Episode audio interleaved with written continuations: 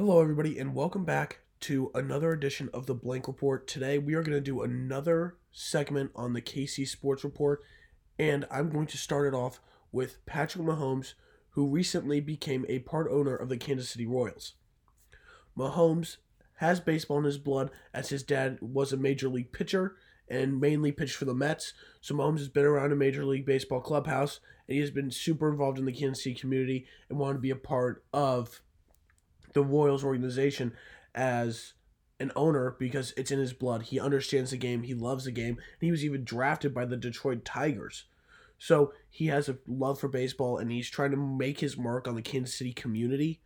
And by doing so, he is winning Super Bowls, winning games, and even becoming a part owner of another team in Kansas City. He he loves it here and he wants to continue to make his mark and do great things here in Kansas City. Next up, we're going to stick with the Royals and I'm going to break down the first few series that they have had this season. I will say this the first few series were completely disgruntling as they started out 3 and 10 before they got on their four game win streak. But I'm going to focus on the 3 and 10 start. I think the one thing that was super frustrating was that you saw the bats were just so inconsistent. You saw them be able to score runs early, but when you need them to score late, they were dead. And in baseball, you need to be able to score when your team needs you most.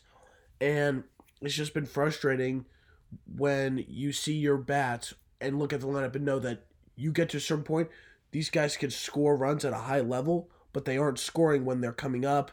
So it was frustrating at the very beginning to see the lack of situational hitting and the lack of awareness to keep them in games and there were games that they should have won. They should not have lost two games against Detroit.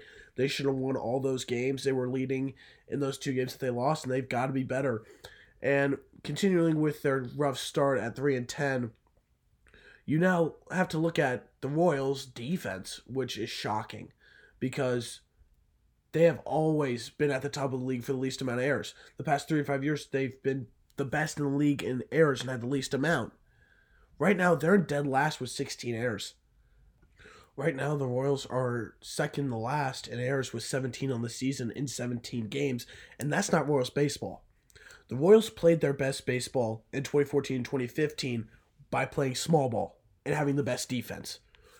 They're not doing that. They hadn't been doing that because they weren't getting runners on base and stealing them, bunting them over. Then their defense has not been good at all outside of Whit Merrifield and Alex Gordon. It's been frustrating to watch because the one thing that you should never have to worry about with Kansas City Royals baseball is the defense. And now it's a worry. It's sad because with Ned Yost, this team was an elite defensive team. And they've got to get back to those ways, and they've got to cut down the errors and play clean defense, which they have been doing a lot more often since they are now on this four game winning streak. But it can't just be when they're winning ball games. They got to keep the constant strong defense throughout the rest of the year. So you got to make sure that that's happening as well.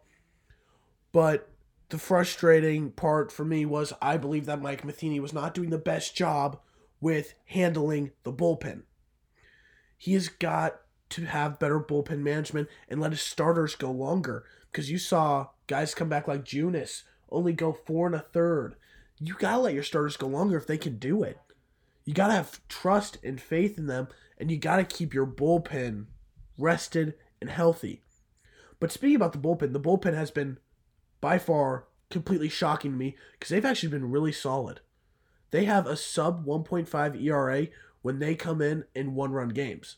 This bullpen has been shocking and has been terrific to watch. We have pieces like Trevor Rosenthal, Josh Staumont, Holland, Barlow. These guys are pitching really well out of the bullpen, and it's been terrific to see the bullpen performing well and showing their strengths because in 2014 and 2015, another key aspect of the Royals was a terrific bullpen. And the Royals bullpen is looking really good right now, and I'm really excited to see what they do the rest of the way, and hopefully they can keep it up and still have a great full season as that core. So that's really great to see so far. I will say this I want to talk about a couple of notable outings, and I want to talk about Brady Singer and Kris Bubic. Singer just got his first win as a major leaguer la- yesterday against the Minnesota Twins. Singer has shown so much in his four starts. Yeah, he had a little bit of trouble giving up the home run ball, but that's going to happen. But yesterday, he didn't give up the home run. He only gave up two runs. He's shown a lot of movement with his off speed, and he's shown terrific speed and power with his fastball hitting 95, 96 constantly. I really like what Singer is doing, and him getting his first win as a major leaguer is just a sign of what's to come. I'm extremely excited to see him go out and continue pitching the way he does. I also want to talk about Kris Bubic. Kris Bubic, in his first start, he gave up a three run home run, and that was his only runs. He looked solid after that home run. He settled down. He looked anxious, but ended well. His last start against the Cubs, he went six innings and gave up one run. He was terrific. And the Royals lost because of the offense. Bubic is a young guy. He's another piece of the bright future for the pitching staff for the Royals. And if he can continue to pitch like this, who knows where the Royals could go with him? He is really, really good.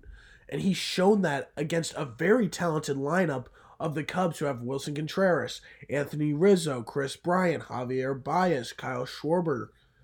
This team has a ton of future pieces, and Bubic is showing that he can be one of those top pieces for the future.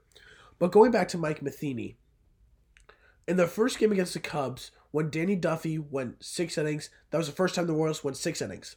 A pitch, a starting pitcher went six innings.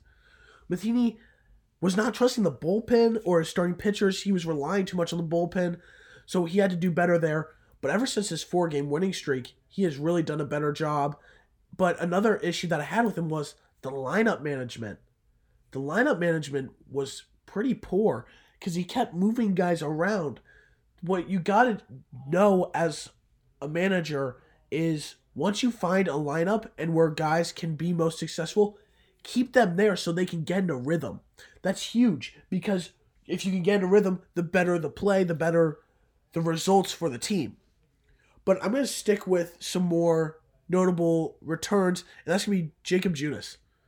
Jacob Junis came back and pitched well in his four and a thirds, and then pitched well again in his second outing since returning from the IL due to COVID 19.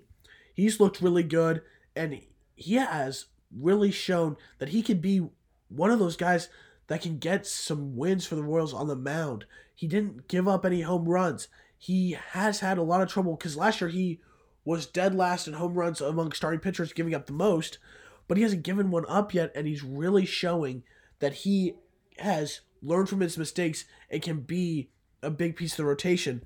But arguably one of the Royals' best pitchers over the past couple seasons, Brad Keller also returned. Keller has pitched one outing, went five innings, and gave up no runs and got the win. Keller looked good in his first appearance. It's great to have Keller back, and I'm excited for what this rotation does because you now have your rotation set for the rest of the year now that they're healthy. It's going to be Duffy, Singer, Bubic, Junis, and Keller.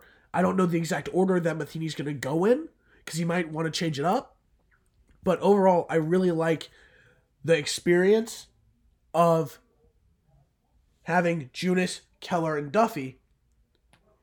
But also, you're adding in Bubic and Singer, who are getting those valuable, those really valuable major league reps and opportunities, and it's really nice to see.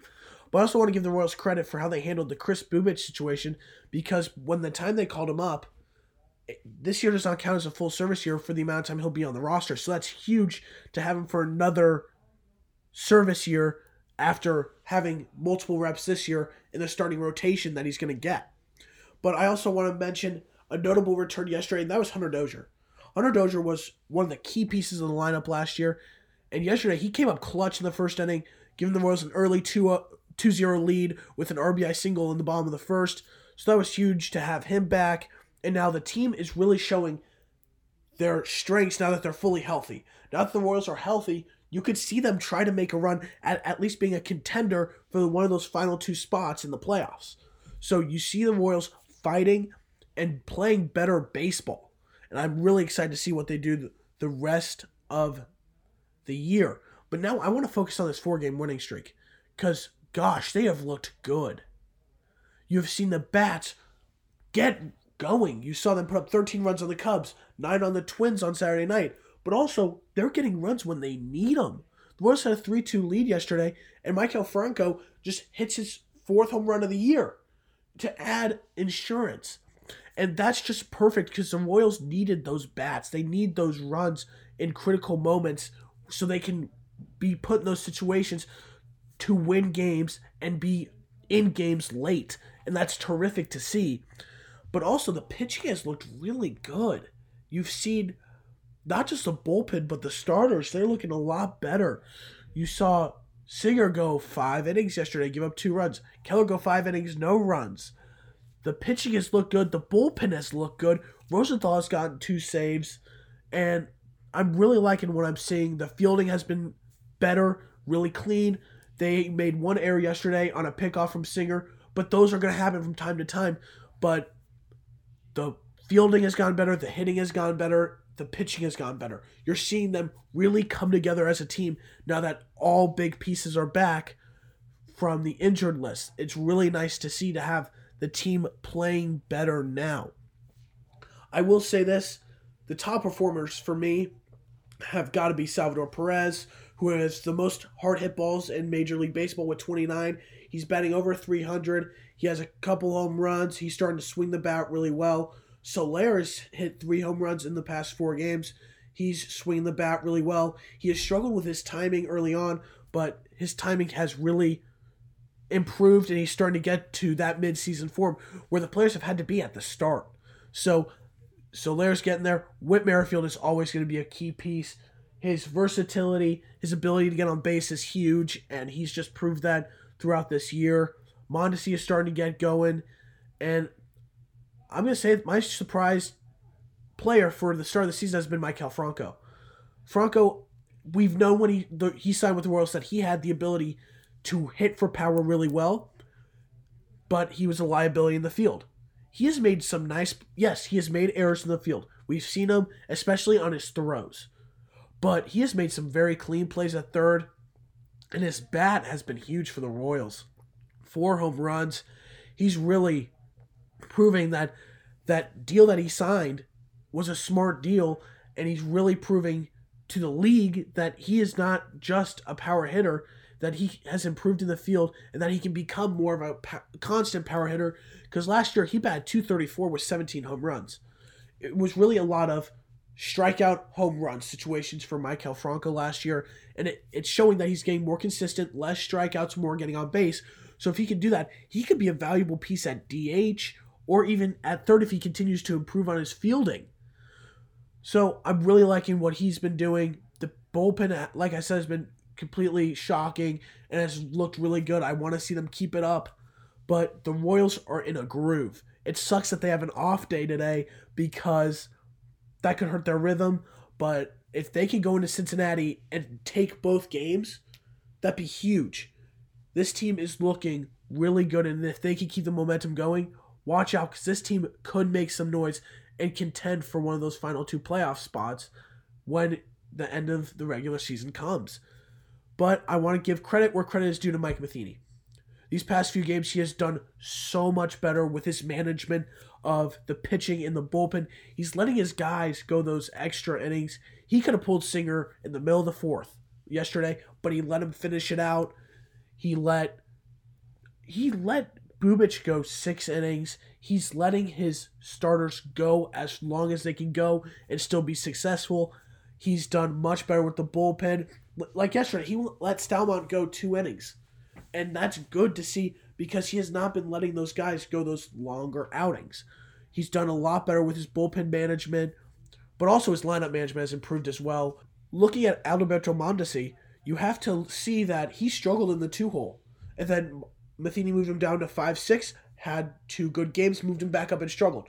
Now he's sitting at that five spot and starting to hit really well. You've seen Soler getting adaptive to his new position at the two hole. You're seeing Salvi at the three and now Dozier at the four.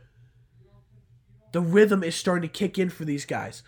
Matheny was doing a lot of jumbling players in and out of different spots in the lineup, but now that he's really settled it in and just plotted guys in when he wants to give some guys an off day, or with Dozier coming back, You're seeing the lineup do better, more runs, more production.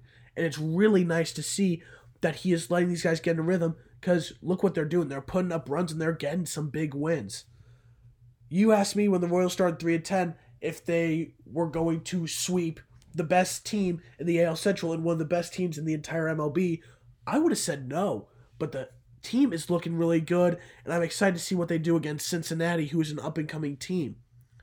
But now we're going to shift focus from the Royals, but they do return to action tomorrow against the Cincinnati Reds in Cincinnati. They are 7 and 10.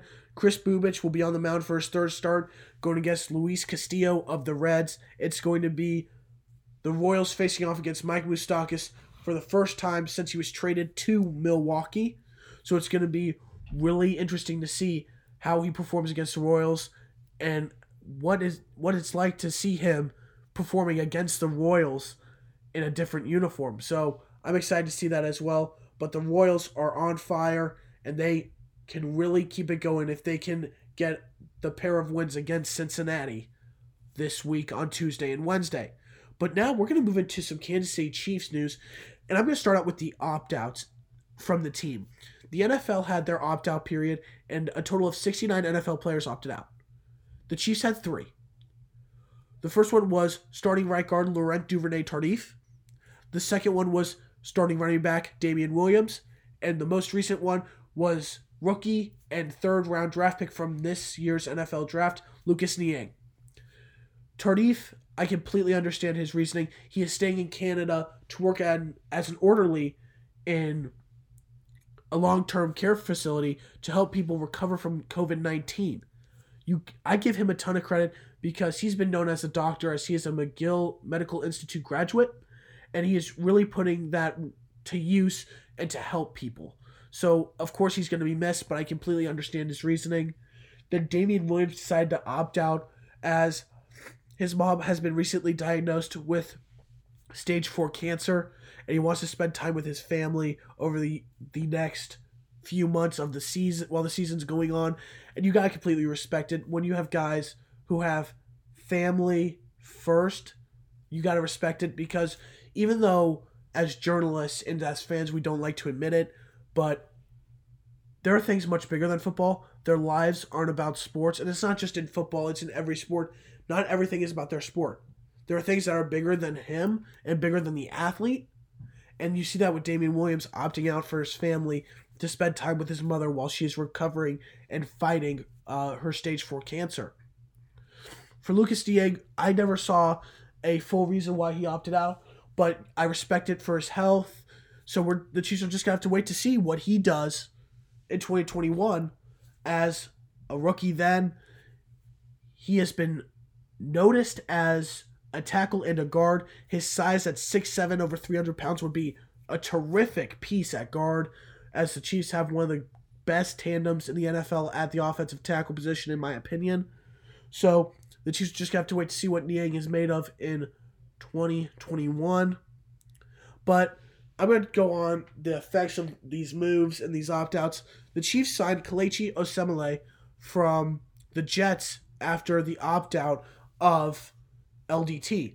And you know, this was a really smart move because you've seen Osemele really be a terrific piece on an offensive line when healthy. He's a two time Pro Bowler, he's also been an All Pro. So you've seen a lot from him. He played with the Jets last year but he could be a potential upgrade from LDT as he is coming off of the worst year of his career and is not going to be playing in 2020. Osemele, he said he's healthy and he's ready to go. And when he's healthy, he's proved that he can be a terrific guard, an all pro and a Pro Bowl guard. So I'm excited to see what he is made of.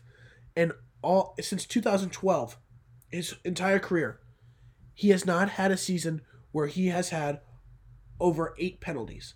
He is a very disciplined guard. He's a very good offensive lineman. If he can stay healthy, he can be a key piece for the line to protect Mahomes and open up opportunities for first round pick Clyde Edwards Helaire in the running game. So I'm excited to see what Osemele does with the Chiefs this year to fill the void that is left from the LDT opt out.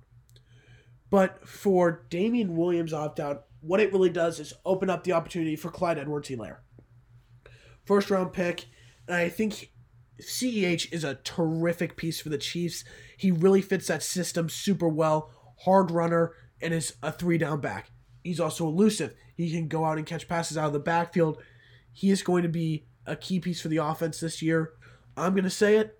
He is winning Offensive Rookie of the Year because he's just going to be a huge piece for the Chiefs. And I think he's going to have a terrific season. But also, this opens up opportunities for other guys in the backfield. You got DeAndre Washington, who was signed, and a former teammate of Patrick Mahomes at Texas Tech.